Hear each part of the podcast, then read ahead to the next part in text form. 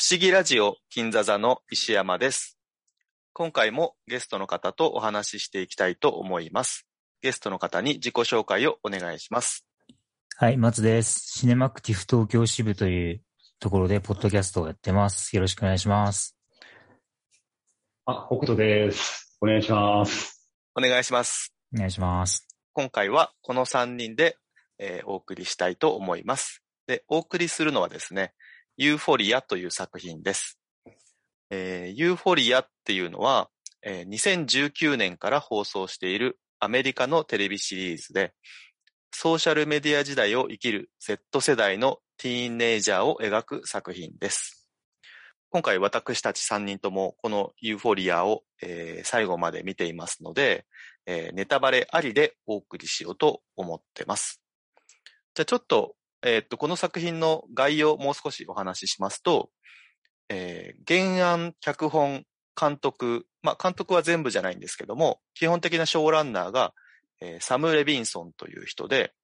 で、えー制作総指揮の、まあ、何人も名を連ねてるんですけども、その中で、まあ、有名な人で言うと、ラッパーのドレイクさんが入ってますね。で、えー制作会社は A24。で、えーアメリカでは2019年の6月から HBO で放送されてます。で、日本ではその同年10月からスターチャンネルで放送されたんですけども、えーご存知の通りですね、現在は HBO の作品は基本的にすべて Unext で配信されています。で、えー主演はゼンデイヤ。この人は、まあ、一般的にはおそらくスパイダーマンの、えートム・ホランド版のスパイダーマンの、えーヒロインで有名かなと思います。で、もう一人は、えーっと、ティーンの間で大人気の、えーえインフルエンサーのハンター・シェイファーが、まあ、ダブル主演みたいな感じですかね。で、えーコロナでですね、シーズン2の、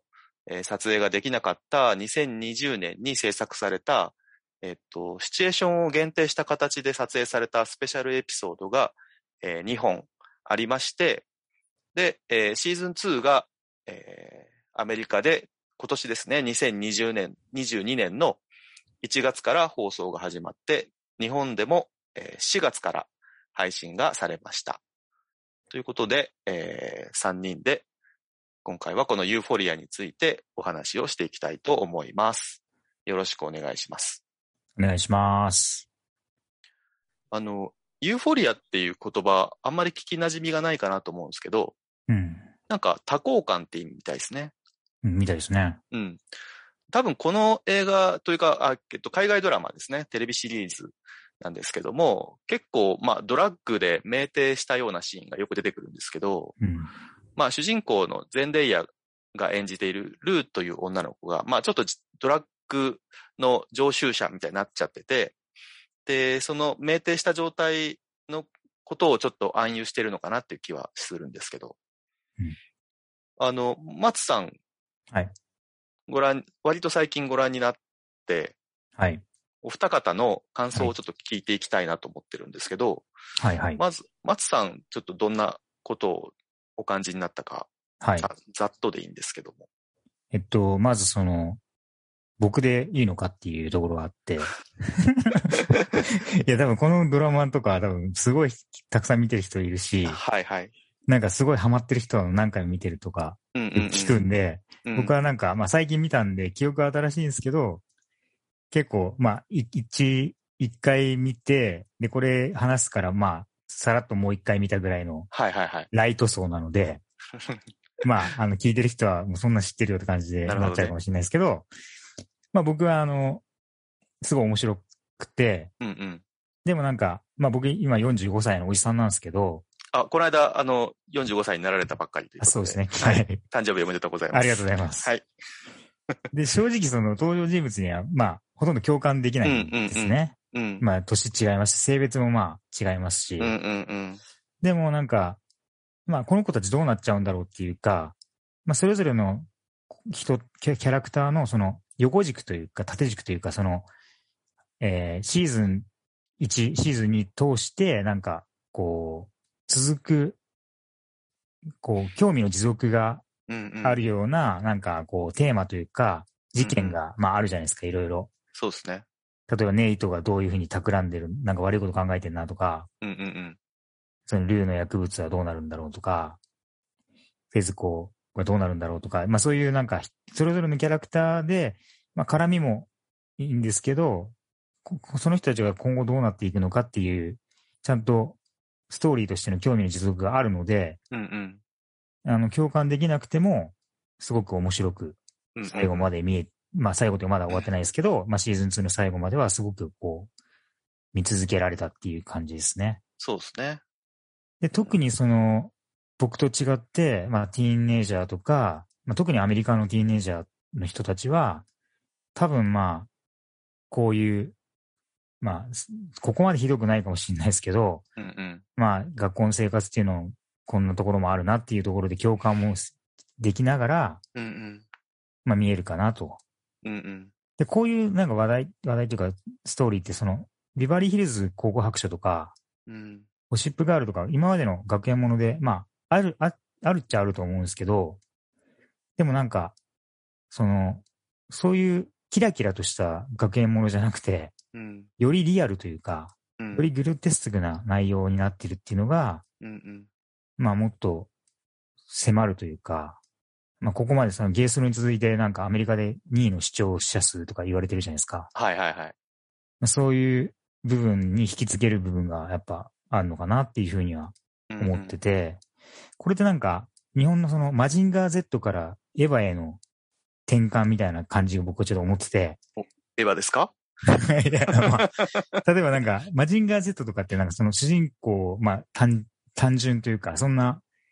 あの、内面をえぐるような話じゃないじゃないですか。そうですね。でもガンダムになってそのアムロの内面とかがもうちょっと掘り下げられたりとか、よりリアルになって、で、さらにエヴァになると、シンジ君がもう、こう、じくじ、ぐじ、ぐちぐちな、まあ、それまでのヒーローものになかったぐらい、まあ、等身大の14歳みたいなのを描くようになって、うんうん。だだから、だんだんだんだんこう、リアルになっていく感じっていうのが、まあ、あの、熱狂的なファンを呼んだ気がするんですけど、まあ、それ一そうでつ、すね一つの理由として。うんうんまあ、。それに近いのかなっていうような、まあ、印象を受けているというか、なるほどな。そこはだから、まあ、おじさんで全然わかんないですけど、外野から見てるとそういう良さがあるのかなっていうふうにうん思いましたね。なるほどね。であと、もうちょっといいですか、話。どうぞどうぞ。僕はなんか、そういう、あの、今までの過去の学園ものと、まあ、大きく違うのは、えっと、二つ要素があって、一つはまあ、その、性性的マイノリティの話と、うん。ドラッグの問題だと思うんですね。うんうんで、まあ、性的マイノリティについては僕はちょっとあんま詳しくないんで話せないですけど、うん。うん。そのドラッグに関しては、その、まあ、アメリカって、まあ、最近っていうか、まあ、10年ぐらい前から、オピオイドの問題がすごいそうですね。問題になってるじゃないですか。うんうん。それはすごい本作でもテーマとして通底してるところがあって、まあ、もちろんその、ルーっていう主主人公が、うんまあ、薬物中毒になってしまうってところから、うんまあ、それがすごい問題っていうかテーマなんだと思うんですけど、それはす、なんていうか、あの、これまでになかった学園ものかなっていう。多分その、まあ僕そんなに学園も詳しくはないですけど、うんうんコカインとかでちょっと、まあアッパーになるような感じのシーンとか多分あるあると思うんですけど、うんうんそうじゃなくてもうなんか本当に中毒になっちゃって、まあ生死に関わるみたいなところをずっと描かれるっていうのはあんま学園ものとしてはないのかなっていう気がしてて、そうですね。で、最近でも映画では、例えばあの、A24 で、ウェーブズっていう、まあ、映画があったと思うんですけど、ありましたね。それとかだと、あの、まあ、もろ、その、まあ、ヘロインというか、そうですね。オピオイドの問題を扱っていて、うんうん。で、他にも、ベイン・イズ・バックっていう映画でも、うん。あの、ジュリア・ロバーツがお母さんの役で出てる映画ですけど、うんうん。息子がそのヘロイン中毒になっちゃうんですよね。うん。だから、まあ、ビューティフルボーイっていう映画もありましたけど、まあ、そういう作品で、まあ、近年のその、アメリカにおけるオピオイド問題っていうのがすごい描かれてて、で、我々がなんかアメリカで知ってるコカインとか、まあヘロインも出てきますけど、例えば、なんだろう、パルプフィクションとかで出てくるような世界って、なんかちょっと悪い人がうん。薬物中毒になる、なってるみたいな、まあイメージあるじゃないですか。うんうんうん。でもこのオピオイドの問題って、あの、一般の人が結構中毒になっちゃうんですよね。しかも子供たちも多いですよね。そうですよねアメリカではね、ティーンのね、それこそ。で、なんかベインズバックではすすごい描かれてるんですけど、うんまあ、まあ、ウェーブズでも描かれてますけど、初めはその、鎮痛剤とか痛み止めとして、うん。オピオイドがまあ効くから、まあ、オピオイドってまあ知らない人に説明すると、えっと、あれですね、モルヒネの受容体というか、まあそういううんオピオイド受容体っていうのがあるんですけど、それに効く薬のこと全般をオピオイドうん。っていうんですけど、まあそれを、あの、モルヒネはそのがん、がんの末期患者とかに打つぐらい、まあ鎮痛作用が強いので、まあそれを利用した鎮痛剤っていうのがアメリカで普通にうん。売られてるというか、まあ処方されてう、んそこからヘロインに、その、だから、ふそれまで全く薬に手を出してないような人が、うんうん。もうそれで依存しちゃうっていう。だから医そうで者、すねはい。医者にが問題であったりとか、そう製薬会社がすごい問題になってそうですね。があって、そこがまあちょっと下地として、そのルーの話にもうんうまあん。描かれてるじゃないですか。初めは、その、お父さんのね、はい、ことだったりとか、あと10歳ぐらいの時になんかちょっと、注意、なんか、あの、か過呼吸みたいな、ああいうところからの入り口みたいなのも描かれてて、うん、双極性障害なんですよね、ルーはね。あ、そうですよね。うんうん。だからそういう点も、まあ、これまでになかったのかなっていうところから、まあ、僕はすごい興味深うくん。見てますね。だから、あの、スポーツ選手とか、はい。あの、まあ、受験の、こう、まあ、勉強のその辛さとか眠さを解消するためにうん。始めて、はいそこれがゲートドラッグになって、どんどんは強い。い薬やるようになったりとか、MDMA やるようになったりとかするってことですようね。ん。うん、だから入り口が昔と違うんですよね。売人から買うっていうよりは、そうですね。処方してもらって、で、すごいうん処方も、まあ、儲かるんで、すごい簡単にしちゃうとかってこともあって、はい。それが問題になってるってことですよね。 170万人ぐらいなんかヘロイン中毒がアメリカで出ちゃって、うんうんそのうち4万人が死亡したらしいんですけど、うん。うん。でもその製薬会社結局訴えられたんですけど、うん。あの、売り上げが多分何兆円っていう売り上げになだったんですけど、結局賠償は1兆円とかで全然売り上げの方が多くて、なるほどな。はい、全然その製薬会社自身は生き残っちゃうっていう。まあ、やったもん勝ちみたいなところですそね。うそうそう、そうなんですよね。うん。うん。なるほど。はい北斗さんは、どんな感じですかね。そうですね。なんか、すごい、ちゃんとした感想言ってもらっ すいません。なんかて。いやいやなんか、確かにな、と思いながら、そう感心させられたんですけど。そうですね。なんか、まあ、パート1と、なんか、パート2がなんかすごいこう、似て非なる感じもありつつ、そうですねなんか面白くは、はい、見れたなっていうのがあって、うんで、もともとなんかやっぱパート1ですごくこういいなと思うのは、なんかやっぱ、なんかやっぱすごくこう内面的で、かつなんか、主人公らしい主人公じゃないし、うん。やっぱこう、シーズン1のうん。なんかこの終わり方とかも、なんかすごくこう、ずしっとくるもんもあって、そうですね。はい。なんかやっぱすごいこう、うん、なんか考えさせられるというか、うんなんかこう、ことの重大さをこう、そのラストシーンまでのそのドラマの面白さと、と最後の、なんていうかな、ラストシーンの、なんかこう、ぶっ飛んでいくような感じう。うん。の、こう、表現の気持ちよさと、なんかこう、でもじわっとくる、なんかこう、ことの重大さみたいなの、の、なんかこの、なんつうのね、この、居心地の悪さみたいなのが、すごくドラマとしてすごく興味深かったんですけど、うんうん。表現がすごいですよね、このドラマね。はストーリーもさることながらい。エ。ピソードエピソードで、こう、結構チャレンジもあって、うんうんでそのチャレンジがなんかこう、気は、気をてらった感じじゃなくね、なんか、その話のテーマとは、やっぱちゃんとこう根ざしたものがあって、うんうんうん見応えがすごくああるし、うんなんかこう、下手したら、で、こう、なんつうんかな、なんかこう、あんまりこう、なんかこう、淡々としちゃうようなテーマになりがちなところを、なんかこう、すごいこう、ルーの、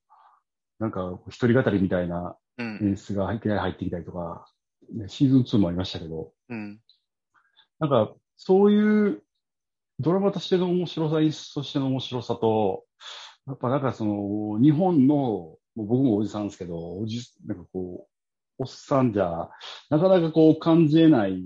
今の若者みたいな、うんうん。うん、なんかやっぱそこにこ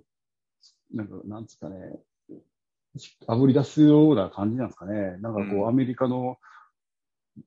それこそ30年前、40年前にあった、なんかあの、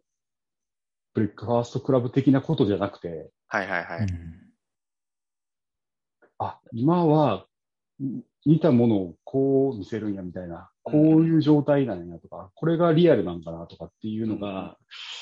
なんかこう、ファンタジーじゃないのか、ファンタジーなのか、このよくわからない感じが、こう、すごくドラマとしてこう興味深かったなとは思いましたね。なるほどな。シーズン1は、すごい、ルーとジュールズのうん二人の物語に対して、結構パート2は意識的にその周りのキャラクターをすごい描こうとしてるのがすごく良かったなとか、確かとに。はすごく思いましたし、うん。うん、なんか、あれ、最初、最初はいきなりあれですよね、エピソード1とかのドア玉があれですよね、あれ名前何だっけシーズン2のエピソード1ですシーズかン2のエあピソード1。あれ、フェズコのおばあちゃんの話から始まるあ、やつそう、です。フェズ、うん何の話が一番始まるのかなって言っ たら、あ、フェズコや。フェズコいいっすよね。謎の、謎のね、あの、達観した弟と、はいはいはいなんか謎の売人兄弟はいはいはで、すごいもうなんかもうファンタジーの中の世界みたいな二そう人ですね。の生い立ちというか、うん。なんかもうあのエピソードでもう、やっぱシーズン1が面白かった身としては、はいはいはいあ。のエピソード1はものすごい入り込んでいくし、うなんんうかんね、あの、えっ、と、ネイトの親父のカール、キャルですね。のはい。はい。あの、の、あのエピソードもあの本人当にも良いかいっっすよね。たな。いや、まさかと、なんか途中でこれ誰みたいなところかはいはいら、え、これまさかまさか、あ、やっぱりかっていうところまで、うん。そっからこう、ね、こう、カーラ狂っていくんですけど、シーズン2の彼もすごいっすよね。はい、面白かったですね。面白かったですね。はい。なんかね、掘り下げ、あシーズン1で掘り下げなかったキャラクターを掘り下げたっていうのが、なんかすごい群像劇的なうん。手触りに切り替わってて、うんうん。でも、多分これなんでそれをしたかって言ったら、多分ね、ルーは変えれないからだと思うんですよね。またルー、多分ルーの物語にするてしまうと、うん。ルーはシーズン2のこう結末から考えると、やっぱ同じことをこう繰り返すだけの話になるんで、そうですね周りのキャラクターを掘り下げていったんだなとうん思うんうんですけうど、んうん。なんかシーズン1に比べても、なんかシーズン2って、え、こういうこの子らってこんなに友達だったっけってすごいこう、うん。なんか感じで、ルーと、あの、ジュールズを主人公と考えたときに、うん。この、なんかこう、スクールカースト的なキャラクター配置で考えたら、このこの子らって別に友達や、友達じゃない物語の方が過去には多かったなというか、敵とう。いうか、うんうん。ライバルというか、なんかそういうキャラクター関、そういうキャラ、えー関係性で描きがちが、もうなんかシーズン2はもう結構しっかりと友達同士みたいな。僕もね、でもシーズン1から見返してみると、はい。結構一緒になんかお泊まりとかしてたりとか、知ってましたっけうんキャットとマディが結構幼馴染みたいで、もともとね、、仲良しなんですよね。なんか結構。うん。なんか、なんだけど、結構、まあ、向こうの、あの、ティーンの実際がどうなのかわからないけど、うん結構、まあ、激しくやり合う時はあるし、うん。喧嘩もするし、なんかお互い割とこう、なんか利用し合ってるみたいなとこもあるしね。うん。なんかあのググループの関係性面白いですよね、結構ね。うん。だからなんかこう、これ無理やり、なんかこう、かん完全懲悪的な世界に落とし込んだら、うん。ルーってうん 結構ラスボスやなと思ったんですよ。そうですね。あんまりいい子じゃないですからね。主人公っていうよりかはラスボスで、うん。なんかこう主人公不在の、なんかこう敵視天皇を中心に、なるほどその、なんか帝国軍のそ の内情、人間性で描いたみたいな世界観で、で、ジュールズはそこに囚われたお姫様みたいな、なんかなるこう、ほキャどラクね。ターを、なんか今の、その、なんつうか、こうグレーな感じでうん。描き直したみたいな。っうん。て考えたら、なんかね、エリオットってそっちで出てくるじゃないですか。なんかシーズン中盤2ぐらいの新キャラですね。から。はい。うん。が何者かで、彼が多分ね、主人公やったはずなんですよ。 彼がルーを救えたはずが、救えなかったっていう、やなるっほぱり彼でも救えなかったみたいな、っていう、なんかすごいこう、見方をして、うん。なんかこう、ルーのキャラクターってなんなんやろなっていう自己、個人的な納得感うがん。あったシーズン2でしたね。ルーのキャラ、ルーのキャラ難しいですよね、なかなかね。はいすこごいんなに結局、シーズン2を描い、シーズン2費やして、うん、全然前に進めなかったってそうこですともなかね。なかすごいですよね。うん。多分ね、ドラッグをテーマにしている以上、はい簡単に改善しちゃうってのはやっぱ嘘すぎると思うんですよね。うん、だから一進一退がやっぱ基本だと思うんで、ああいうことになるのはリアルだと思うし、やっぱテレビシリーズである以上、その2時間で蹴りがつく映画と違くて、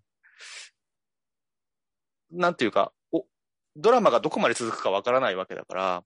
うん。ルーのその病状の 回復具合とかって、まあ、病状、病気っていうのかわかんないですけど、が、まあ、ドラマの終わりも意味しちゃうと思うんで、その辺が難しいのかなってもちょっと思う,、部分もありますね。うん、うん。だから他の人の話にしたりとかしなきゃいけないのかなとかう思うし。んうん。そんな感じですかはい。こんな感じですかね。なるほどね。そもそも今回そのユーフォリアを3人でお話ししようと思ったのが、はいあの、この不思議ラジオ金座座の、えっ、と、トークルームっていうのが存在しまして、うんえっと、LINE の中にオープンチャットっていう機能があって、えっと、それを使って作ってる、まあ、掲示板みたいな感じなんですけど、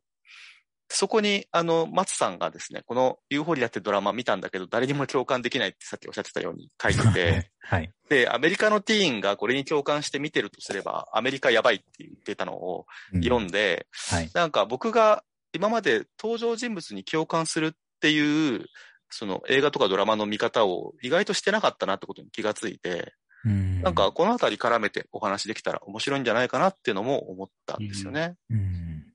うんあの、まあでも、だから、松さんおっしゃってるぐらいだから、普通映画とか見てるときって結構登場人物のに共感しながら見る感じって多いんですかね。え、まあ、そういう作品もあるんです作けど。品もあるし、まあはいね、あの、殺人鬼が主人公とかだとそういうわけにいかないですそようでね。すね。うん。北斗さんってどどうなんですか結構俯瞰して見るタイプの人かなと思ってるんだけど。あ、そうですね。結構俯瞰してみますね。そうですよね。うん、まあ、ま、全然なんかこう、映画が、キャラクターに共感するっていうか、映画がうんうん正しい、これが正しいでしょって描こうとしてることが全く理解できなかったら、ちょっとああ、確か。にね。うん。うんうん。なんか、もう、このキャラクターはダメな行動をするやつなんですよってなってる人キャラクターに何のこう、怒りとかもわかんないですね。そうですよね。それはがい映画全体通して、うん、ちょっと言い方難しいけど、自分とはあまりにも違う価値観が良しとされてる世界観で描かれてたら、すごい違和感感じるってことですよね、うんきっとね。はい、はい。うん。それはそういうふうに描きたいんであれば、それはいいけどっていう感じだと思うんですけど、うんそうです。そういうキャラを描いてるっていうね。だから、今回のルーだって、まあドラッグばっかやってて、 いい人間とは言い切れないけど、うんうん。なんか彼女が別に悪人でそれやってるわけじゃなくて、いろんなことが原因でそうなっちゃってて、なんとか頑張りたいんだけど、もう頑張る気力もなんかもうどっか行っちゃったみたいな、そういう感じのキャラクターなんで、うん確かに共感はできないし、自分は全然そんな感じじゃないって、共感できないけど、うーん、なんだろう、応援しながら見てるっていうところは僕は結構あるかなっていう思いますねう。ん共感ではないけど、応援はしているっていう感じ。うんあの、嫌いな子じゃないし、うん大変なのはわかるけど、なんとか頑張ってほしいなって思いながら見てるって感じかな。うん僕がその、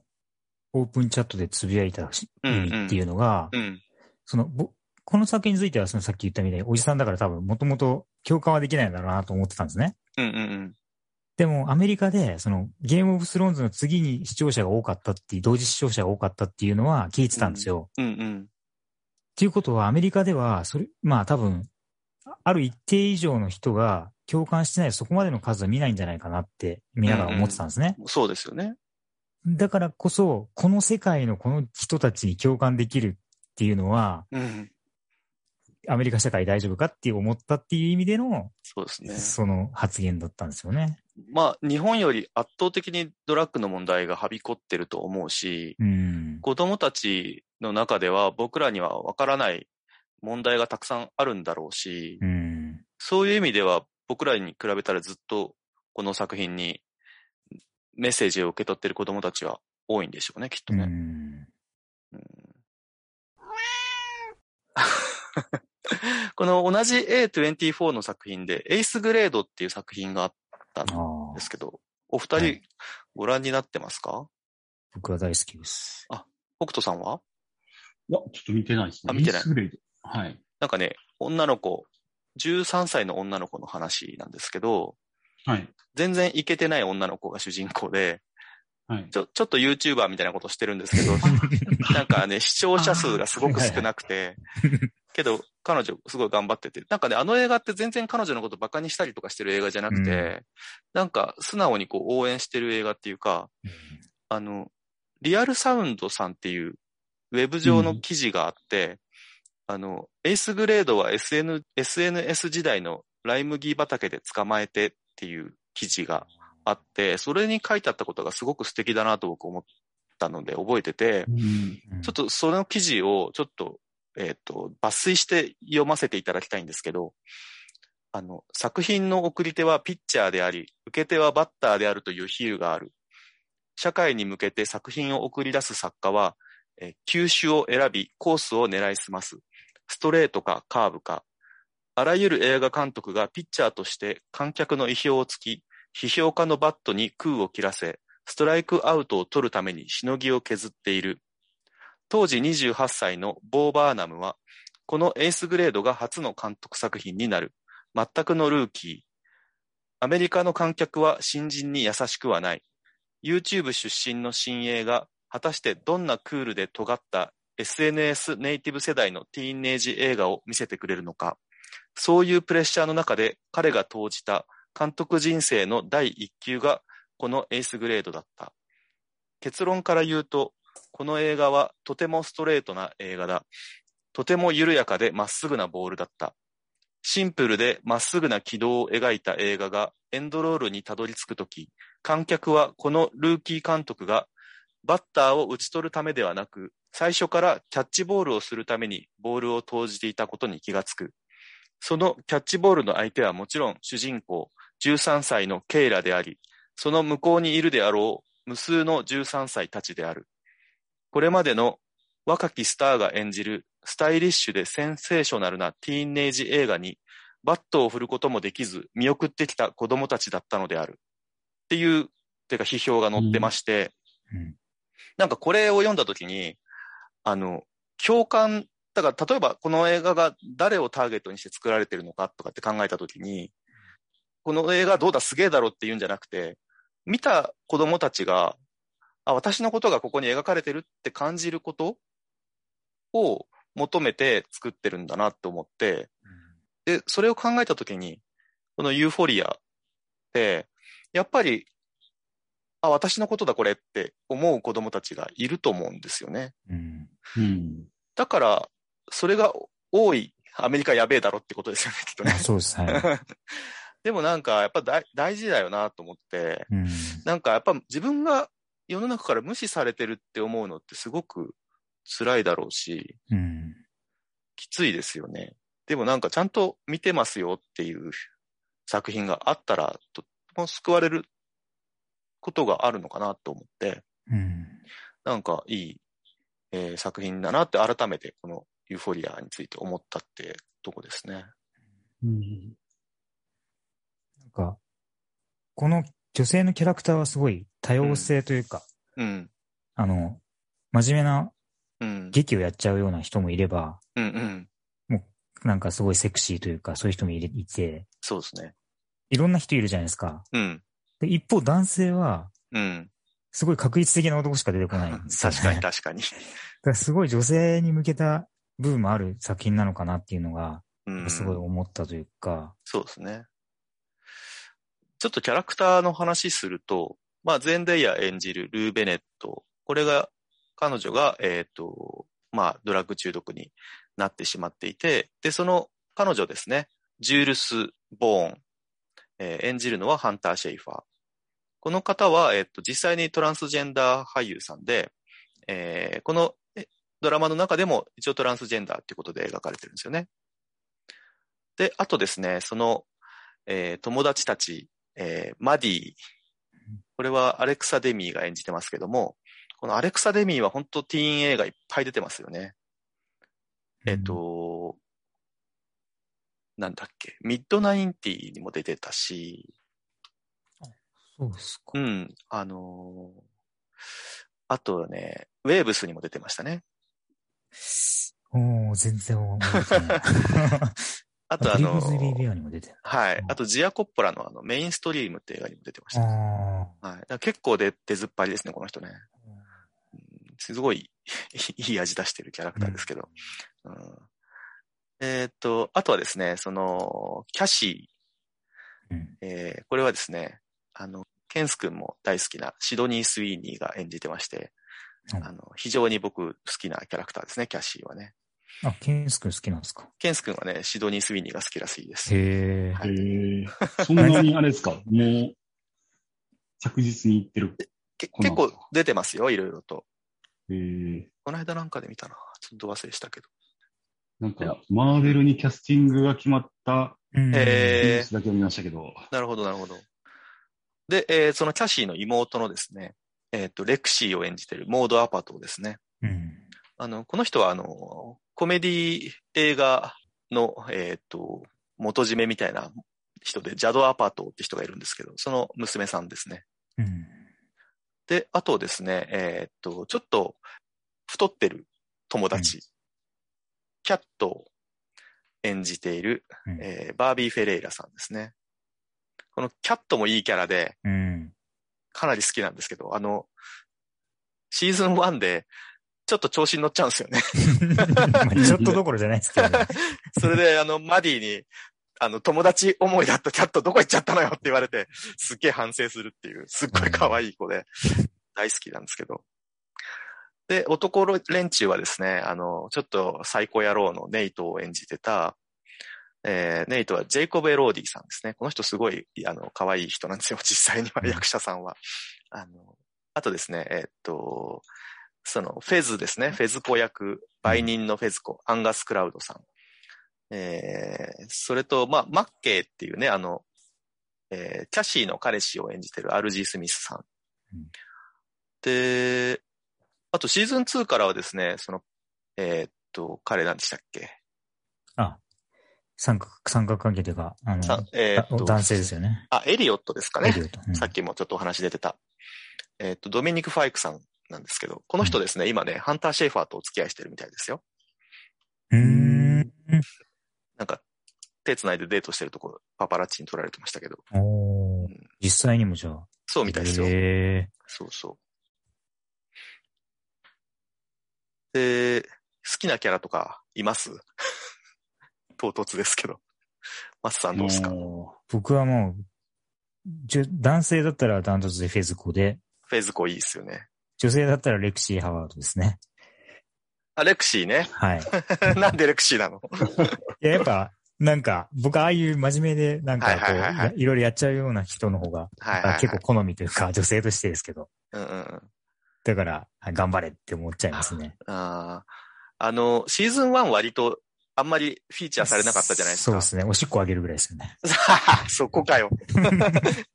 でシーズン2では、あの、もう大、なんていうんか、最終、最終的にはですね、めちゃくちゃ、あの、あの、いい役をもらってたんで、うん。あの、嬉しかったですね、基本的うに。ん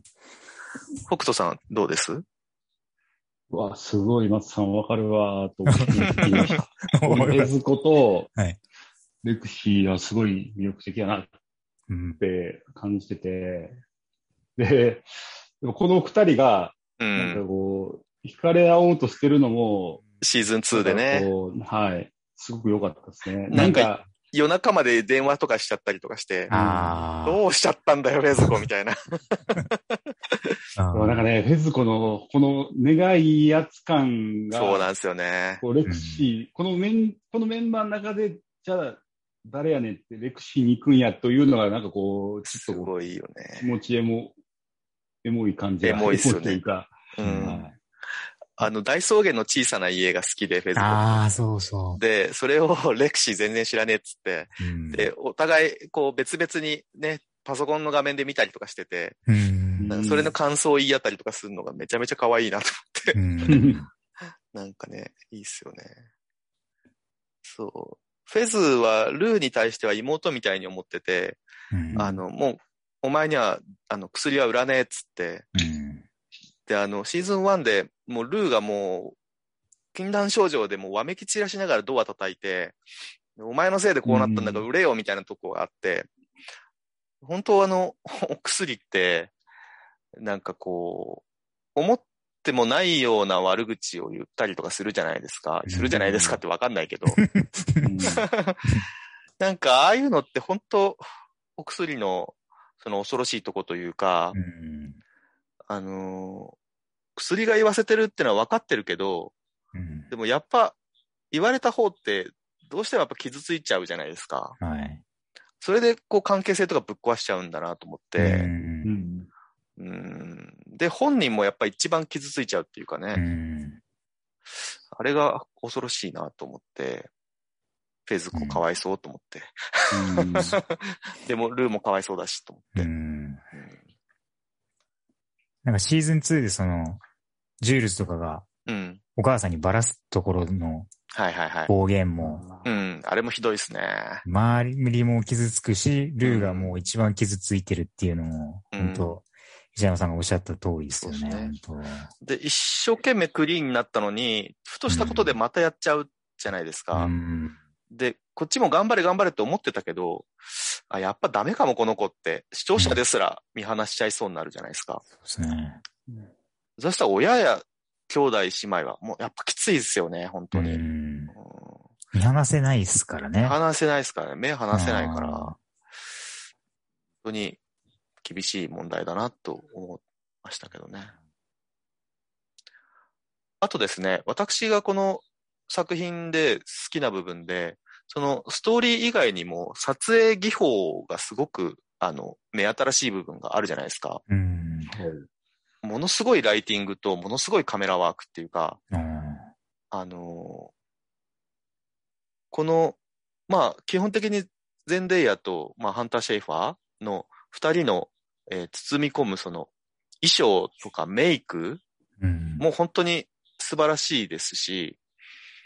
で、まあ、ドレイクが、あの、制作葬式ってことが関係あると思うんですけど、音楽も本当にいいですし、入り方とか、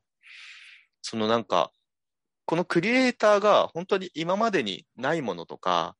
見たことないものを作ってやろうっていう気概をすごく感じて、うん。で、それもなんか無軌道な、さっきね、松さんおっしゃったように、なんか木をてらったような感じじゃなくて、うん本当になんか才能のある人たちが、なんかこう、若さで、若さという武器をもう使って、すごい完成度の高いものを作ってて、なんか、これ見てると、あ、もう俺こんなおじさんになっちゃったんだな、み たいな気持ちになるっていうかね。だから、まあ出てる子たちもみんな若いわけだし、その、結集したものが本当に、あの、もう眩しくて 見れないぐらい素晴らしい、あの、ものた、ものを作っていて、なんか、本当に希望を感じるというか、このドラマ、かなりやっぱ陰惨なお話、陰惨でもそんな人が死んだりするわけじゃないから、陰惨っていうよりは、まあ厳しい現実を描いているんだけどうん、あの、ちょっと救われるのは、彼女たちのオフショットっていうか、あの、英語でですね、あの、ビハインドザシーンとか、えーで検索すると結構やっぱか彼女たち若くて、みんなそれぞれ YouTube やってたりとか、SNS やってたりとかするので、昔と違くて、あの、役者としての彼女たちの、えっ、と、普段の姿みたいのが、インターネット上に結構落ちてて、それを見ると、あの、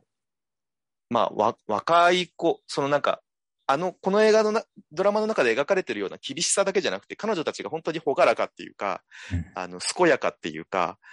あの、若者同士の、 その、なんていうか、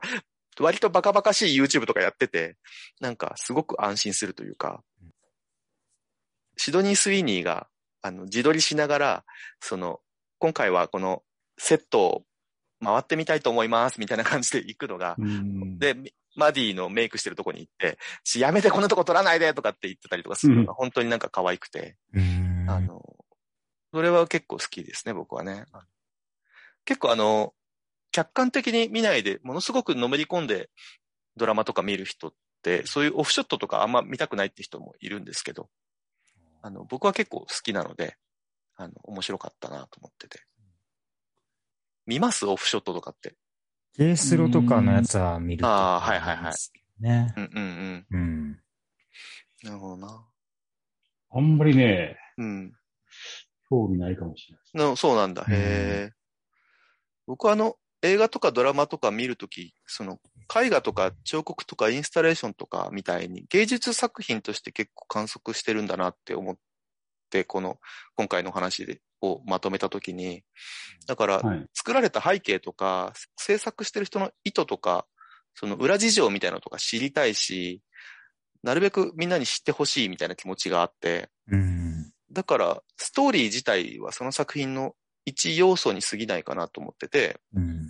だから、なんだろうな。その登場人物とか感情の動きとかも、その実際にいる人みたいなことじゃなくて、なんでこういうキャラをこのドラマでは表現したのかなっていうふうに見るところがあって、ちょっとそういう意味では一歩引いてみてんだなって自分では思ったって感じですね。うん、なんか、こう、もうこのポッドキャストも、えっと、もう数年やらせてもらってて、いろんな方と映画のお話とかしたりとかしてて、なんかそういうふうに感じ、最近感じるようになったなと思って、うん。ううん。ん、いう感じがしたな。あの、うんどうぞどうぞ、今。あ、いやいや、どまあどうでもいいんですけど、いや、このこの作品においては、うん、結構なんかその、うんまあ、のめり込む人結構いるかなと思うので、うん、うん、うん、確かにそういうね。オフショットはすごい重要になるのかなってういう。ん、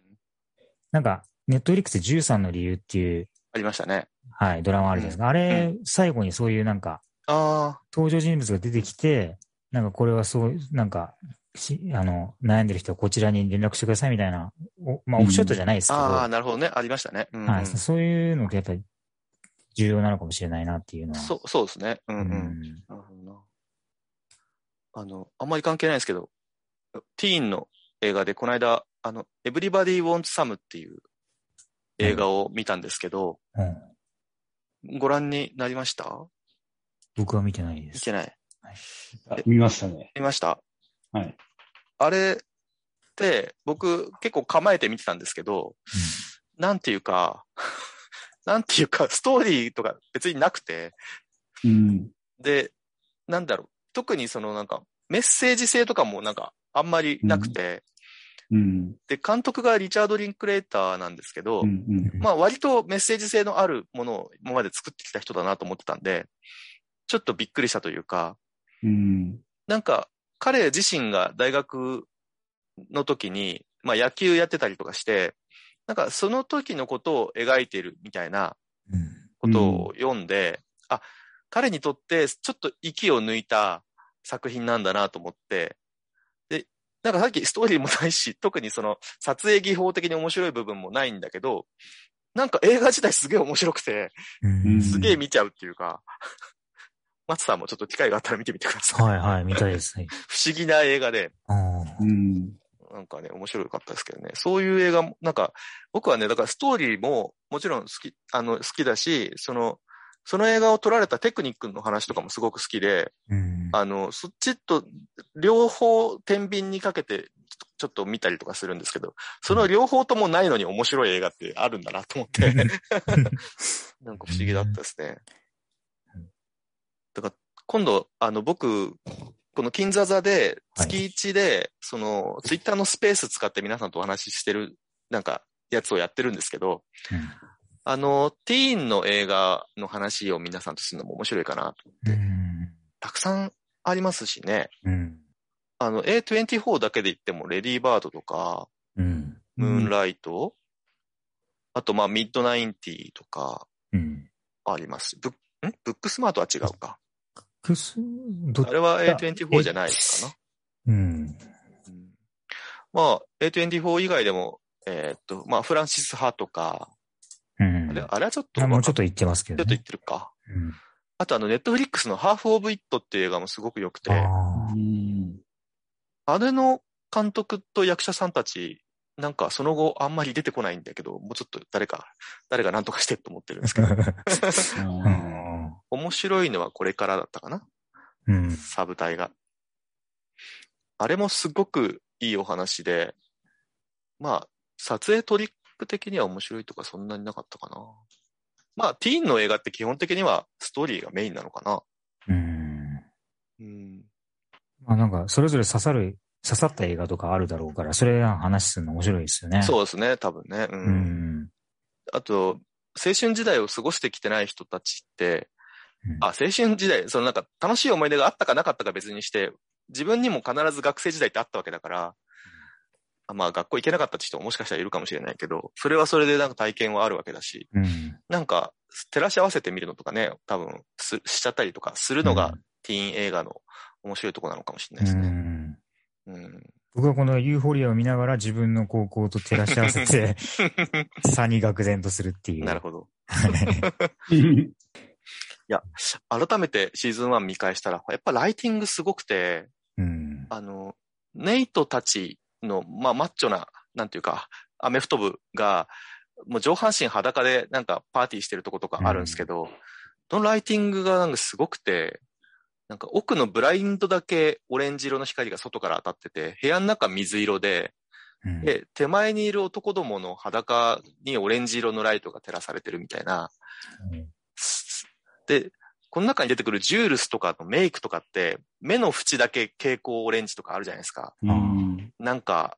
実際あんなメイクしてないんだろうけど、今のティーンたち、さすがに。でもなんかすごいですよね。なんかデザイン性というか。うん。うんでで、なんか絵もさ、もうそれでこう、プラスアップ、プラスしてるっていうかね、なんうかん。映像とお話と音楽が全てマッチしてて、なんかアートとしてすごいなっていううのはんかなりあるんですけどね。なんか A24 の映画って結構その色とか、うんまあ、こだわってる映画多いじゃないですか。そうですね、ウェーブスとかもね、そうでしたし、はい。ムーンライトもそうだったしね。うんなんかそういう、ちょっと僕全然調べてないんですけど、同じ人が、こう、そういう部分に関わってたりするんですかねなんか、結構作品を通じ、作品というか、A24 を通じてそういう傾向やっぱあるから、あ、多分お互いに影響されてる部分はあるんだろうけど、どうでしょうかね。同じ人ではないような。調べると面白いかもしれないですね。あの、僕自身、撮影の仕事してるんですけど、あの、知り合いの照明部さんが、結構いいライティング、この間、あの、ちょっと幻想的な撮影をしてて、ライティングがすごい良かったんで、その、照明の技師さんとちょっと映画とかの話した時に、ユーフォリアって見ましたって言ったら、あの、全然見てなかったです。なんじゃいって話ですけど。あ、見ないんだと思って。でも、おすすめしたんだけど、やっぱね、ちょっとね、真似し、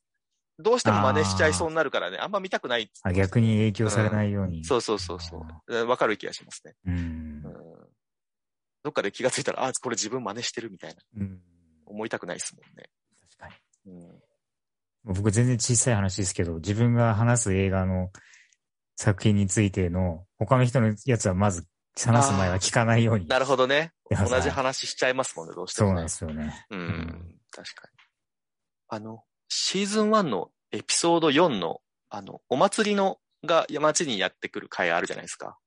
うん。みんなでこう、あはいはいはいはい。ゆ遊園地みたいなとこ。そうそうそうそう、はいはいはいはい。あの、ネイトの家族がチリビーンズで4年連続優勝してるやつ。うん。あの回すごい好きで、おーあれも雑踏に人がいっぱい歩いてて、一回ね、長回しのワンカットで、それぞれの登場人物のとこにカメラが行って、で、登場人物が流れてくんだけど、カメラだけがこう長回しで次々登場人物を追ってくっていう、まあ、長回しのカットだとよくあるうん撮影ですけど、あの雑踏の中で、それぞれキメキメのライティングで、あんなにカメラ移動させて撮るのって多分めちゃくちゃ至難の技だと思うんで、うんどうやって撮ってんだろうって。い一時観覧車に乗ってるジュールスとキャットかなんかにカメラが上がってったりとかするのもすクレーン使って撮ってるんでしょうけど。あいやー、どうやってんだろう。だってカメラじゃなくてライトが映らないんですよ、一回も当たり前だけあ。ど。ああ。どうやってあんなピンポイントで当ててんだろうと思って、まあ CG も使ってるんでしょうけど、ちょっと信じられないような撮影で、うん。なんか、ぼーっと見てると、なんか、なん気がつかなかったりとかすると思うけど。いや全然気づかなかったです。そうですよね。で も、き気にして見てみるとすげえなっていう。あうー確かにん。ななんかあと、ジュールスとルーがベッドの上で抱き合ってる、そのベッドの周りをぐるぐる回転しながら、で、半周すると、かベッドの裏側にこうカメラが行くんだけど、そうするとこう、学校のロッカーで二人が向き合ってるところが現れたりとか、それをこうぐるぐるぐるぐる回しながら場面転換していくショットとか、ありそうでないショットっていうか面白いなと思って、あのカメラ多分あのリグっていうその円形のカメラのレールを作ってやってるんでしょうけど、まあ、思いついてもお金もかかるし大変だし、ちょっと嫌だなみたいな撮影を、この60分の1話の中に必ず1回は放り込んでくるみたいなすげえドラマだったなと思ってますけど。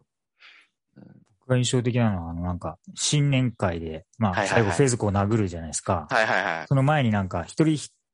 キャラクターがそれぞれなんかピ、ピンポイントでこうんう、うんうん。光が当え当てられてみたいな。で、あー暗くなってまた次の人みたいなのが。あれでしょプロムに行くところでしょプロムっていうか、そあれ新年会か。みんなが準備してて、うん。でちょっとローアングルから、その準備してる登場人物一人一人こう見上げていくみたいなショットですよね。だはい。そうみんながはい同じアングルで撮られてるっていうかね。うんで、しかもその背景に、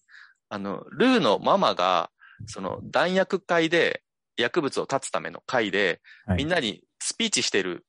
ナレーションがその被ってるんですよね。なんかすげえ、 エモい、エモいっていうかうん泣かせる演出というか、どうか思いましたね、私は。うんもうちょっと話したいけど、時間ですかちょうどいいところなのかなこれ以上話しても僕があの、個人的にすげえと思ったショットを一つ一つ、 ただ言うだけの回 になるさ。まあこんなもんかな。北斗さんはなんか話したりたいこととかないですか、うんうん。いや、まあ、 まあ、僕もまあ結構、あこの飽きさせない作りと、まあ、A24 はすごい、なんか、なんていうのかな、こう、感性に刺さるところはあるんで、まあ、やっぱ、なんかこう、ドラマに、ドラマ作っても外してこうへんなと思いながら、うんうんううんん。うん、やっぱあの、いね、絵作りというか、そうです光ね。の加減とかね、まあ、すごい素敵ですよね。なんか、メイキング見るとかなりセットで作ってて、うん、なんか、一見すると普通になんか屋外の撮影とかでも、結構セットなんですよね。うー。うんん、多分ライティングの関係だと思うんですけど。なんかあの子たちあんな感じなのに自転車って結構うん移か動、わいいっすよね移動してんのも可愛いですよね。うん。なんか一回ジュールスがあの元いた町に遊びに行くとこあるじゃないですか。うん。昔の友達に会いに。はい。で、あの時どっかの町なんですよね。あれシカゴかなんかの町なのかな。うん。で、都市の遊び方してて、うん。でそっからルーたちの住んでるのって郊外なんだなと思って。みたいですね。なんか、なんか田その舎っぽい扱いですよね。なんかね、その、うん街と郊外のうん遊び方の差みたいなのも面白くて、あ街だとクラブ行くじゃないですか。ーうんけ、ど、多分あの郊外にはクラブとかないから、やっぱホームパーティーしかないんですよね。うんあの、ホームパーティーって我々の思い描く感じじゃなくて、 うん。ランチキ騒ぎなんですけど。なんか、そういう遊び方の差とかも面白いなと思って、うん。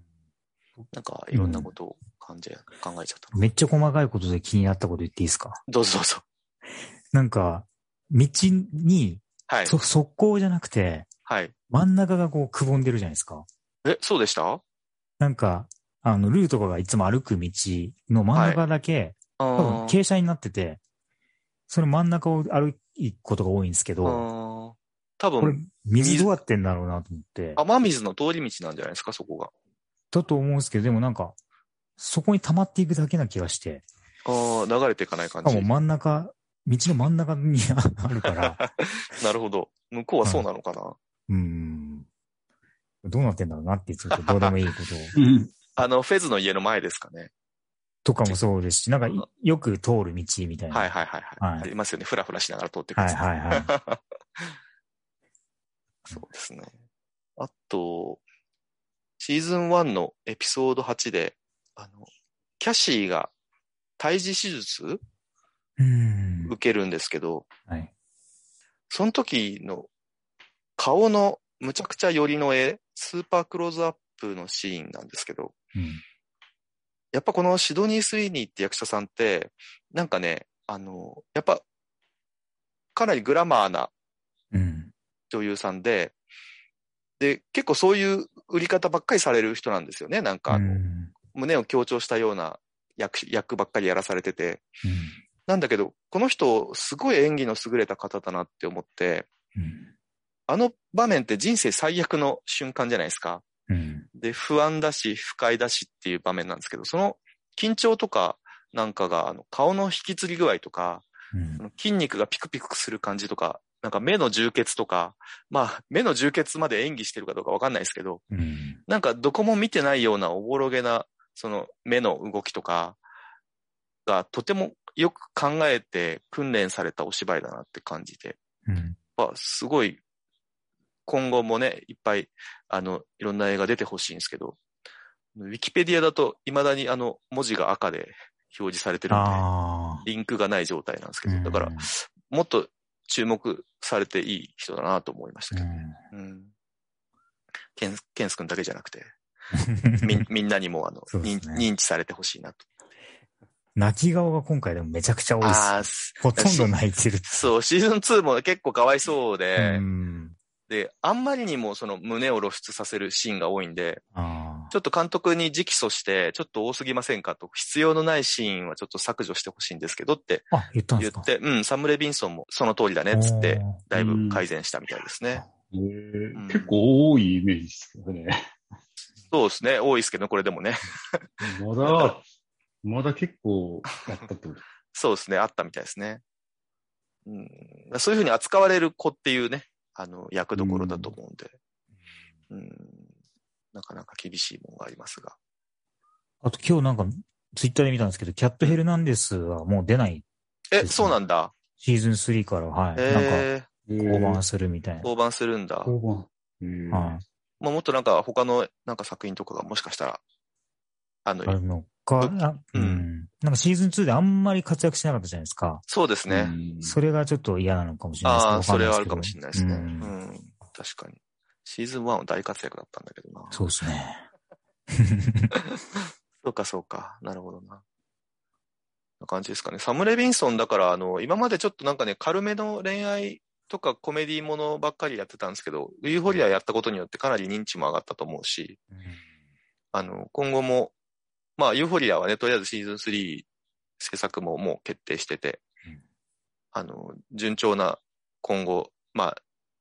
監督としてのキャリアがあるんでしょうけど、なんか、ユーフォリア以外でも映画とかもまた撮ってほしいなとか思いますしね。うん。うんこの人、お父さんはあのバリー・レビンソンなんで、あのバリー・レビンソンって誰ですかえーっと、ほら、ダイナーとか、はえー、北斗さん何えほら、ほら、レインマンとか、あ、レインマンも。えー、グッドモーニングベトナムとか、あ、レインマンの監督、あ、そうなんですか。ええあ、グッドモーニングベトナムも書いてうんうまんすね。そうですね。ね。まあ、そんな感じで終わろうかなと思いますが、いかがでしょうか。大丈夫です。はい。はい。ではでは、えー、ここまでお送りしたのは、松と、あ、ごめ んなさい。 すいません。えーっ、と、ここまでお送りしたのは、石山と、松と、北斗でした。ありがとうございました。ありがとうございました。